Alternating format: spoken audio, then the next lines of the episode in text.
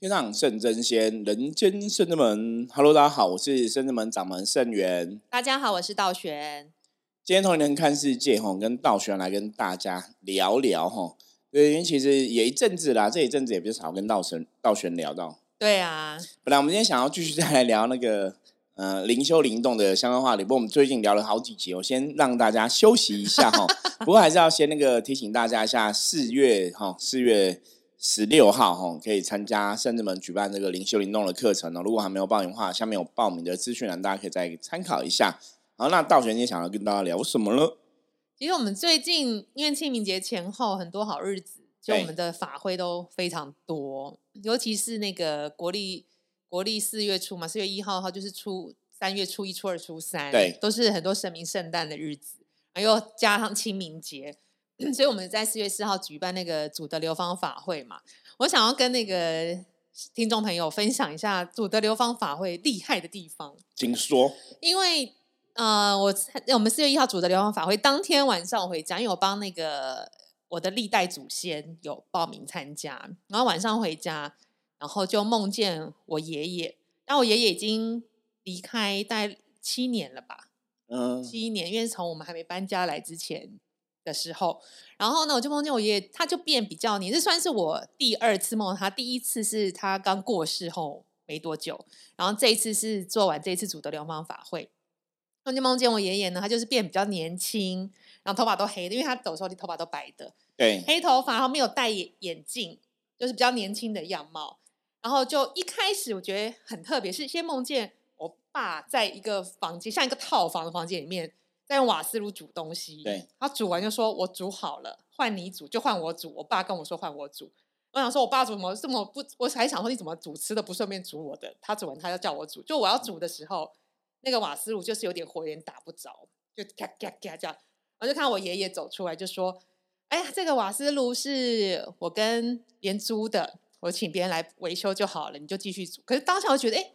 我爷爷走了，然后这次瓦斯炉是他，这是有薪火相传还是什么的？哦，就就就很特别，觉得啊，轮到我，觉得薪火相传的意思有一代传一代，的确有这个含义啦。对，因为我觉得好像是他他先煮他用嘛，所以我爸爸煮在我，所以觉得我的血脉确实是跟祖先有关系。我当时在梦里面是这样想，所以我现在得到的一切多少还是跟祖先祖德有关系。对，然后我想说，哎，那确实是留下来的瓦斯炉。然后再没多久呢，然后。他就是爷，我爷爷就说他要请别人来换换里面的零件，所以没关系。然后接下来，然后我爷爷就带我走到他，因为是套房嘛，走到旁边那个书桌。然后爷爷跟我跟我爸爸说：“谢谢你们，谢谢你们，呃，给我这一盏灯，就是桌上就有一个台灯，很亮哦，很亮的一盏灯，黄色光芒很亮。然后他，然后桌上都是书，好像经文那种，就是很多书，就一本都摊开在看书。然后谢谢你们给我一盏灯，这样子我看得更清楚了。”然后，因为他是没有讲话，因为在梦里面是有这个声音，就是对，就会有这个感觉。这这其实做梦真的让就是一种意念。对，然后我看见我爷爷就站在书桌旁边，然后等就这样转来看我们，就微笑这样。然后我跟我爸爸就觉得哦，开心，你有灯哦，我觉得。然后在梦里面就觉得他就是在修行修功德，然后那盏那盏灯就是法会功德。对对，所以就很明显，我觉得哇，好像是早上起来说哇，做法会好厉害哦，马上让你梦到。对，我要说祖先都真的有得到这个。这个功德哎，所以我觉得大家还是有这种法会一定要做。所以我们就是呃清明节有这祖德流芳法会，然后中原普渡的时候也可以帮祖祖祖先做超度这样子。因为我们一年大概祖先相关的法会就是清明节跟中原普渡，就这两次，所以大家有机会这个还是要把握机会参加哈。对，因为我觉得去帮。因为应该这样讲，中国人跟祖先跟我们关系，通常讲是一个，一个是血缘的关系哦，就是我们讲内能量的部分嘛。嗯，你祖先跟我们有个血缘的一个连接，那当然一个就是认知的关系哦。比方说，像现在有一些人，像我们的以前老一辈有很多这种养子养女，嗯，虽然没有血缘，可是他有认知上觉得这是他的子孙，那个基本上也是会有他的影响的哦。我想到学员讲到这种一脉相传啊、薪火相传这种概念，那。我觉得中国人常常讲，像我们前几期有跟大家分享到，九天玄女跟我们讲，修行人要饮水思源嘛，这是饮水思源是修行人很重要的一个德性。那当然我们在人世间哦，通常来讲，因为有祖先才有我们，就算你是养子养女，你也是吃用祖先的这个金钱呐哈等等的东西。所以在这个概念上面来讲，说当你可以去为你的祖先哦做一些功德的时候，基本上来讲，坦白讲，受惠的也会是自己啦。嗯，像我们之前跟一些朋友分享过，说如果你接这辈子接触修行的朋友啊，以修行的角度来看的话，通常你真的要进入修行的一个新的生命哦。像佛教对修行的朋友都会讲说，这个欢迎各位新进的菩萨哈，就是当你如果皈依佛教，表示你要潜心好好修行的时候，你就是要走上这个菩萨道就对了。那你要走上菩萨道，他们就会说你是新进的菩萨哦。那在佛教皈依的时候，他就给你一个新的这个法号哦，佛教给你一个法号。那这个法号就代表说你你已经是一个新的你，新的身份，而不是原来有一个名字的那个旧的你就对了。那比方说，好像我自己本姓王嘛，那王家的祖先哦，通常如果说，哎，我现在叫圣元了，我有个新的一个修行的慧命出现，那我原来名字那个承担的东西，比方说王家祖先的一些因果状况，嗯，那还有一个是我本来的命中注定的一些冤亲债主的事情哦，就是祖先的事情跟冤亲债主的事情，通常你都要先把它偿还掉，哦，你才能去亲近的去迎接一个新的。我们创造出来的一个新的修行的使命，所以通常一般在接触修行的人，不管是任何宗派，或是哦，不管是你透过什么样方法来修行，通常有时候你开始接触修行的时候，你可能就有祖先的问题要处理啊，然后你可能会有一些因果，或是有一些冤在主要事情要处理哦。所以常常我们跟很多朋友讲我说，修行的话是前最前面，嗯，一开始会比较。困难哦，那先苦吗？对，会比较辛苦一点哦。可是你只要撑过去之后，你就有一个新的修行的使命。就像道玄，或是像其他的我们圣人们这些学生弟子，通常都是这样。就是一开始你可能把祖先的事情处理好，把冤债处理好。那当然，祖先的部分，如果说我们每一年可以帮他参加一些相对应的功德法会，帮他们累积功德，或是那些经文回向给他们。都会有所帮助哈。当你真的遇到要去处理祖先问题的时候，那个问题可能就会很简单就可以处理了，或者或甚至说，哎，搞不好你已经每年做功德累积已经足够了，你也不会再遇到祖先相关不好的问题哦。因为中国人最主要的原因就是我们讲外能量，就中国的习俗嘛哈，民间的习俗习惯就是有一个那种子孙传承的概念。对。那我们常常讲祖先这种问题哦，就像我之前跟大家分享过，祖先问题重点是祖孙。祖先怎么想？嗯，不是你怎么想？嗯，哦，对，因为祖先就是因为他对子孙可能有执着，哈，他才会变成说没有办法好好得到投胎的一个好的结果，然后在祖先牌位里面等待我们的功德这样子，哦，所以通常是我们的祖先怎么看是重点，而不是我们自己。那我觉得讲到这里就可以讲到一个延伸的问题哦，像一般像清明节大家去扫墓嘛，对呀，之前也有朋友会讨论说。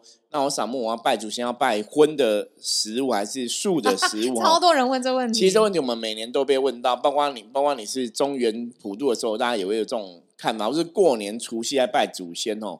那基本上来讲，我比较会倾向今天就是，大家如果不知道怎么办，你可以跟祖先把杯啊。哦，对，好聪明。因为那个是祖先的执着哈。如果说你的祖先真的很喜欢吃肉啊，吃荤的啊，有时候你拜素的可能不是那么理想。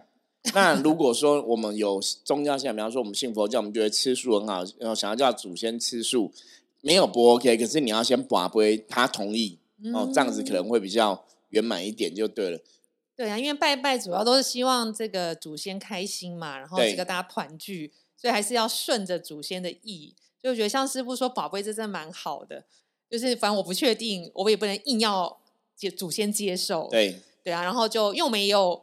呃，之前我记得有占卜占过，就是拜拜要准备吃的，吃的有状况，后来才确定说啊，他们一直拜素的，但其实祖祖先的执念是想要吃荤的，想吃荤的，所以这也是占卜会看出来的。所以我觉得师傅真的很很好，就可以寡不会确定就好啦。对，大家不要自己想那么多。或或是像刚刚道玄讲的啊，如果你真的不知道寡不会，你不晓得怎么拔，你也可以来找我们占卜，我们帮你问。对对，因为我觉得象棋占卜真的很厉害，象棋占卜真的是。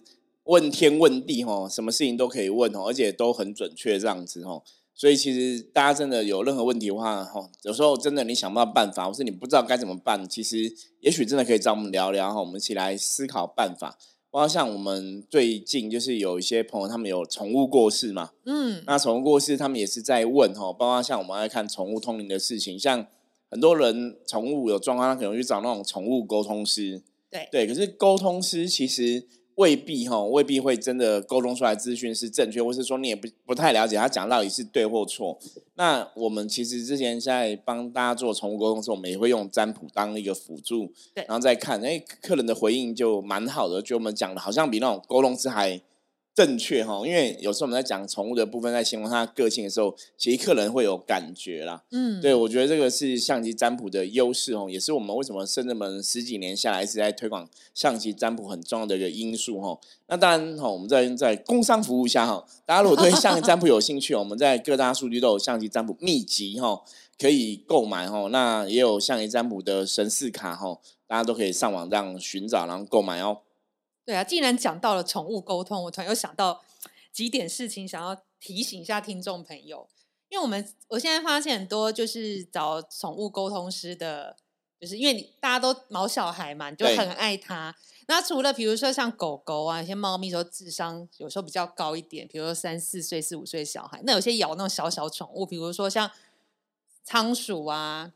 像像我养玄凤鸟，对不对？像这一种小动物，其实它的头脑的比你人的智商大概一岁两岁，最多可能两岁。对。然后我小时候看一些宠物沟通师帮他们沟通出来的是太有智慧，这根本就是一个成人的智商的对话。我就觉得以我的经验，比如我在感觉在宠物通灵站，我就觉得不会有这样的对话。为什么他要把它这样子？比如说拟人化到这么这么明这么。具体的对，因为我以那我以客观角度来看，当然就是沟通沟通师为了让事主放心，所以他自己增加了一些话语在里面。可是我觉得基本上不是像我们之前我们道顺也会宠物沟通，我有跟他聊过，以我的经验，我说：“哎，那请教您在宠物沟通经验的话，小动物的沟通是怎样？”他说：“其实就是一个画面。”他肯定要这个，就是要这个，他就一直让你看到这个画面。对。然后，如果比如他害怕这个，他会一直让你看那个画面，就代表我害怕这个东西。但他不会讲说，比如说我看一个一篇呃文，那个别人宠物沟通的经验很可爱。他就说，他因为有时候你买鸟不知道它是公的母，因为鸟看不出来嘛。然后他就一直以为，因为那个店店家说这是公，他以为是公的，就突然他养很多鸟，就十几二十只。突然有一天，他的窝里面有一颗蛋。那也不知道是谁生的，然后他就请宠物沟通师说是不是这只小鸟生的，然后宠物沟通师说是是我生的啊，我没关系啊，反正大家都把我把我当男的，我当男的也习惯，我很习惯演一个男的，所以我在我生命中演男的，我也就是觉得很 OK。只是我现在突然生一个男，我也不掩饰，我就是要告诉你这个蛋是我生的。哦，我觉得啊，这太多了，太多了 蛮有趣的。我说小鸟它就一两岁，它根本不会，它不会去跟你有这样的对话了。对，因为小像小动物。就是饿就会吃，他喜欢，他喜欢害害怕，可能他就会生气凶你，会咬你，就是就是很简单啊。我们沟通就知道他喜欢什么，不喜欢什么，害怕什么，你要去避免，就让他比如情绪变好，不会对人然后产生那种攻击性什么，通常都是这样。可是有些对话真的太多，所以我觉得大家还是要 不要被骗钱。对，因为其实。坦白讲哦，我觉得大家要慎选呢，因为现在其实蛮多宠物沟通师，因为在早期哦，我我自己的认知是，宠物沟通应该比较属于像是一种通灵的范畴。那当然，像我们真们会用象棋占卜当辅助，我觉得那是因为象棋占卜这个工具真的蛮特殊的，是可以了解很多无形世界的事情哈。那有些时候，如果说，当然我们回到源头，我觉得还是一样，不管是占卜师或是沟通师本身的功力。我觉得还是蛮重要的，嗯，就像我刚才讲，早期宠物沟通其实都是属于通灵的一个状况。那本身你先天会通灵，或是你通灵能力很好的人，坦白讲，我们认识的真的不多，嗯，就是除非你真的有很精进努力在修行的，所以早期其实没有太多的宠物沟通，可是现在到处都是哦。那我也可以分享一个我的经验，就是到处都是的原因，是因为有一些宠物公司，他们现在有很多，大家如果上网 Google。你就可以看到，现在有宠物沟通可以训练的，嗯，就是你可以去上课。你你即使本来没有感应什么，你也可以去上课，然后它就会有课程引导你哈。那我有朋友去上过课，我有问他说：“那你们是怎么训练？”那其实他们做训练，我会觉得有风险。就像刚道学长，他们的训练其实是一种想象力的训练。嗯，比方说，就会宠物沟通会去引导你说：“那你觉得，如果你是这只狗，你现在在想什么？”或是你为什么要叫两声？你觉得可能是什么样子？然后叫你在脑袋里去观想，然后融入这个狗的一个感受里。那每个人就有自己的解读了。比方说，哦，我觉得那应该是肚子饿吧。我说，哦，其实可能是看主人这样不干他们就会有不同人会有不同画面。嗯，可是问题来了，就是一定里面一定有些人会准嘛，有些人不准嘛。对，所以那个还是会回到每个人的感应力的强弱嘛。那比较大的问题是因为他们在上这种宠物沟通的课程，这些朋友，嗯，其实不是每个都是我们认知所谓的一种修行人，嗯。所以你你没有在做一些修行功课，你可能就没有去开发你的灵能力，或者是你开发你的通灵能力，或是开发你的感应。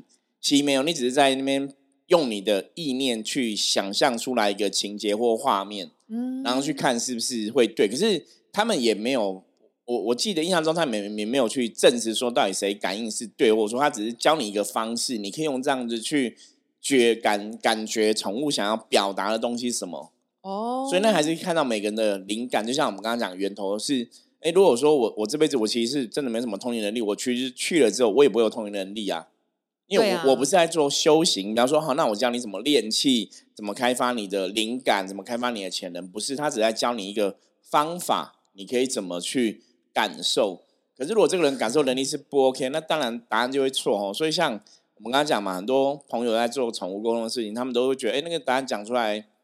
就是你会听起来有点怪怪的，可是一般人会是，因为你太疼你的宠物，有时候你会信。我在想说，有些宠物沟通师是，也许他有生意，是因为他也有讲的准，但是他为了又要满足，就是你的宠主人下次再找你，所以你就要编很多故事。哦，会不会是这样？我觉得应该是说，就是因为是想象力丰富，所以他们会想象力比较丰富的去讲很多东西嘛。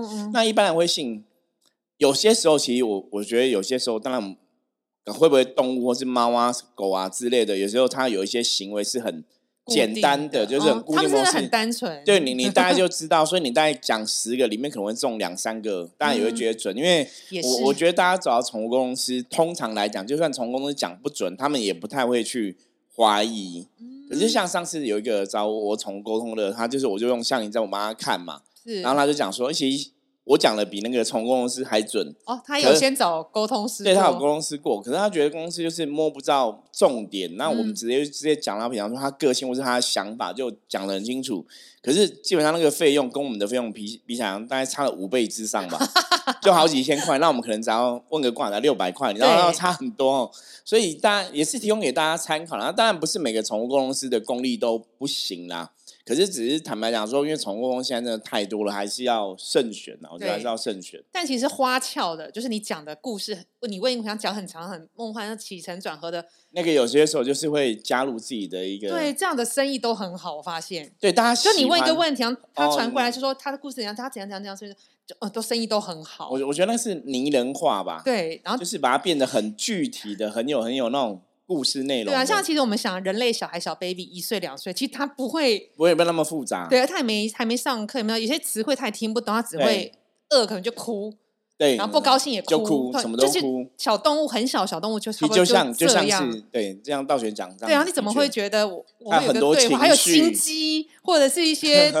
一些，比如说一些想法或是一些策略，我要怎么样才能怎样怎样怎样？我觉得这个太夸张。这个这个是 比较有趣，这个就是我刚刚讲，就是把它拟人化嘛。对。那可能因为现代人就是接收资讯、看电视啊什么的，以及大家喜欢听故事，对，所以你那种拟人化的东西，大家就会很喜欢。对啊。对，不过我之前真的也有看过，我我觉得好的还是有啦，好的宠物公司还是有吼。那如果大家一样嘛，如果说哎你你不想要去哪里找，也许你也可以找我们试试看哦，因为我们沟通过的。客人给我们回馈，基本上都还蛮不错的哦。大家如果有需要，也可以找我们聊聊，这样去了解一些问题。因为宠物的问题，通常来讲，不外乎最多问题就是生病的问题。对，那还有一个是情绪的问题，然后大概就是这两个层面的问题。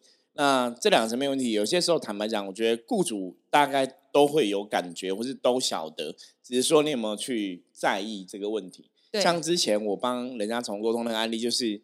他那个小狗就是胆子比较小，嗯，然后就是你你只要闹它，它就会生气，就会咬，哦所以他小时候就是胆子比较，所以他像那个雇主是女生嘛，他是哥哥，哥哥就会很喜欢小狗，就会闹它，嗯，喜欢弄它，然后就会被咬，然后就不晓得为什么说，其实也很爱它，也是对它很好，嗯，我说因为他会害怕。然后就会就像刚刚造对，就会反击，让害怕之后变生气，因为你是弄他嘛。对。那其实就跟道玄刚刚讲，就是他们情绪其实很单纯，对，很单纯。我就是生气，可是你知道为什么会生气？就是因为你一直弄他，那其实很单纯。那我这样讲之后，他说对他觉得那个动物那个狗是好像胆子真的比较小。他其实我们刚刚讲嘛，我们讲这种东西时候，其实雇主雇主是会。有感觉的，对，那这个部分就是我用像像你这样帮他看起来，所以他就觉得，哎，我们讲的很厉害，因为他去宠物沟通公公上没有讲过说他的狗胆子很小这个问题。嗯，对，我觉得这个就是有实际的案例，大家可以参考哦。那当然还是要找到了，这个就有时候跟我们这行一样，就是你在算命嘛，哈，找算缘分，对，算命老师、占卜老师，你也是要找到真的，哎，可能。这样缘分比较好，我说真的功力还 OK 的。对呀，我觉得这个也很重要，因为像毕竟或者说找不到，因为你可能找那种年资长的啦，可能也是一种方法。对，像道玄跟我在这行，我们我们都像我在这行占卜的经历，大概已经二十年以上嘛。那道玄也十几年以上了哈，就是大家都这么久的经验。那当然我们也服务过非常非常多客人哦。所以如果大家吼还是一样，我常常讲，就是如果你去别的地方觉得感觉不好。也许你可以给我们一个机会，吼，来试试看，说看我们讲的有没有道理。那在占卜部分来讲，其实我们占卜的东西，你看我们都已经把它出成书了，哈。是的，也就是说，这个东西基本上是很客观的。所以，如果大家有相关的，哈，象棋占卜，哈，相关的，我们刚刚讲嘛，象棋占卜是可以问天问地，哈，问南问北，问东问西，哦，什么都可以问，吼。所以，任何问题的话，也欢迎大家，哈，可以加入我们的 line，吼，随时跟我们取得联系哦。对，而且我觉得，如果你真的也想成为一个宠物沟通师，你可以来学象棋占卜，然后你帮宠物占卜，我们可以特别教你怎么看单颗、三颗这样子，就是可以练习，总比你凭空观想也是这样容易卡音，你知道吗？因为你就是在那边想东想西，想有灵通力，因为我想要有灵通力，我想要有，这样就很容易被卡到。真的，真的，这个我觉得这是一个，就像我刚刚前面讲那个有的宠物他们是用想象力的训练嘛，哈。那个方法本身我觉得没有问题，嗯，可是我我们比较担心说，如果这个人他其实是没有真的经过一个更更严格的训练，那你其实想象力训练到后来会不会都是你想的？对，其实未必是这样子哈。这个就有点我们讲说，就是那种电影看太多，然后你就自己想想出很多东西来，对，可是未必符合真实的状况了。因为宠物沟通有的他们不会用占卜东西去多一个判断的法则，他就直接去感应嘛，感受哈。那我们知道感应跟感受这种东西，像早期道玄也了解，我们早期其实有很多感应力很强的人，其实也很我会找我们这种占卜师占卜吼。像道玄应该也遇过很多这种案例。那通常他们就是他们有时候我们都会看讲说，哎，你自己可以感应，为什么你不自己问就好了呢？那他们就跟我讲说，呃，我自己感应，对了，我当然我自己感应，我会有个答案呐。比方说母娘会跟我讲啊，神明会跟我讲啊。可是呢？我还是想要听听看你的意见呐。那如果我们占卜出来结果跟他感应的一样，他就觉得哎，这感应应该是对的。那如果我们占卜出来结果不一样，哦，跟他感应不一样，他可能就觉得哎，会不会有些他感应的部分可能会不会加入他自己人的想法？嗯，他们也会担心呐。因为我觉得他们会有这种担心，基本上是很正确的哈。因为感应这种东西，在大多数的状况里面哈，以前我们讲感应不外乎有几种，但有的是听到的，嗯，就会听到耳朵有人在讲话，一个是。看见什么画面，看见什么图片啊、文字啊，那一种就是感觉到的。嗯，那不管是听到的、看到、感觉到的，基本上那都是一种很虚幻的感觉。对，超虚幻。对，就像我自己，我自己比较偏向是感觉到的。那感觉到这种东西，你如果没有真的去印证的时候，很多时候你真的很难去确定。是。那我们比较好的一个优势是我，因为我们还有象棋占卜可以去当一个佐证。对。哦，如果你感觉到跟跟我们象棋占卜看到都一样。甚至像早期，或者包括我们现在哦，我们现在有时候帮客人在处理所谓卡音的问题，我可能占卜，像你占卜看到有这种啊阿飘啊、原因债主啊、因果等等问题之后，我可能也会问道玄哦，比方说道玄他可能在帮这个客人净化的时候，哦，他可能会有感应到一些画面哈，或者在收金啊、宁元神的时候感到一些画面。那有些我们可能会再问悠悠。对，就是如果我们三个人看嘛都一致，说这个人气场不好，这个人有东西跟着，大家都有这种认知，我们才去确定这种状况是真实存在。那有时候更港股，我们还会再加一个把杯。对，所以为什么圣人们其实在处理事情上面来讲，我觉得大家都觉得我们说，哎，我们处理事情都很圆满，对我们很谨慎。对我们每次其实是花非常多的时间在最前面，就在决定问题，嗯，在找出到底这个人现在不好，问题是什么原因造成的吼。包括像有一些客人来找我们普观，他们可能想说这个问题是不是他卡到？我们也是因为花很多时间去了解。后来有有些客人，我曾经有研究过，就是其实不是卡到的问题，甚至说你可能有卡到负面，那个可能是一个问题。可是我都觉得卡到跟卡到负面那个都不是重点。有时候重点可能这个客人他现在工作运不顺啊，财运不顺，只是这个客人讲真的就你比较懒惰，你没有什么行动力，你其实没有什么做什么事，所以才不顺，所以未必是。阿飘的未必是负面影响自己，对对对，反正是自己的性格或是自己的努力不够。那我觉得我要讲这个重点，是因为我们都花很多时间在确定到底这个问题什么，客人现在不顺遂，你现在遇到这个状况，到底原因是什么？所以我觉得那个才能针对问题提出一个最好的解决方案。嗯，这也是我们圣真门之所以可以像我们今年是第十六年嘛，可以让十几年下来一直被。很多客人支持鼓励啊，哈，对，我觉得最主要的一个原因，就是因为我们真的花很多时间找出问题，那你才能对症下药。对啊，所以我觉得，如果你们真的有一些这样的状况，来一趟真的很值得。师傅真的很慈悲，就是花很多时间跟客人聊这些。然后，因为我们也有很，我们甚至你来圣正门一趟，值得是因为我们这边有很多神明啊，然后比如说悠悠和我在，可以帮你适度的净化，还可以帮你看一下灵性能量的状况。其实这来一趟都非常值得的。就针对大家不同的问题，我们会给大家不同的一些建议啦。那也希望大家来我们这边都会有一些能量的提升，或者得到一些共振的加持，这样子。对呀。好，那我们今天哦，就是从主要是跟大家谈谈，我觉得大家应该没有听过，就是圣真门对宠物沟通这块的一些看法。聊着聊着聊宠物来了。对 哈，如果大家有相关的问题的话，也欢迎加入圣真门来跟我们取得联系哈。那我们今天分享就到这里。四月十六号，大家如果对灵修、对修行有兴趣的话，然后或是你已经有接触修行很久，也搞不懂一些基本的知识哦，也欢迎哦报名四月十六号的我们的灵修课程。那我们的分享就到这里，我是圣智门掌门圣元，我们下次见，拜拜，拜拜。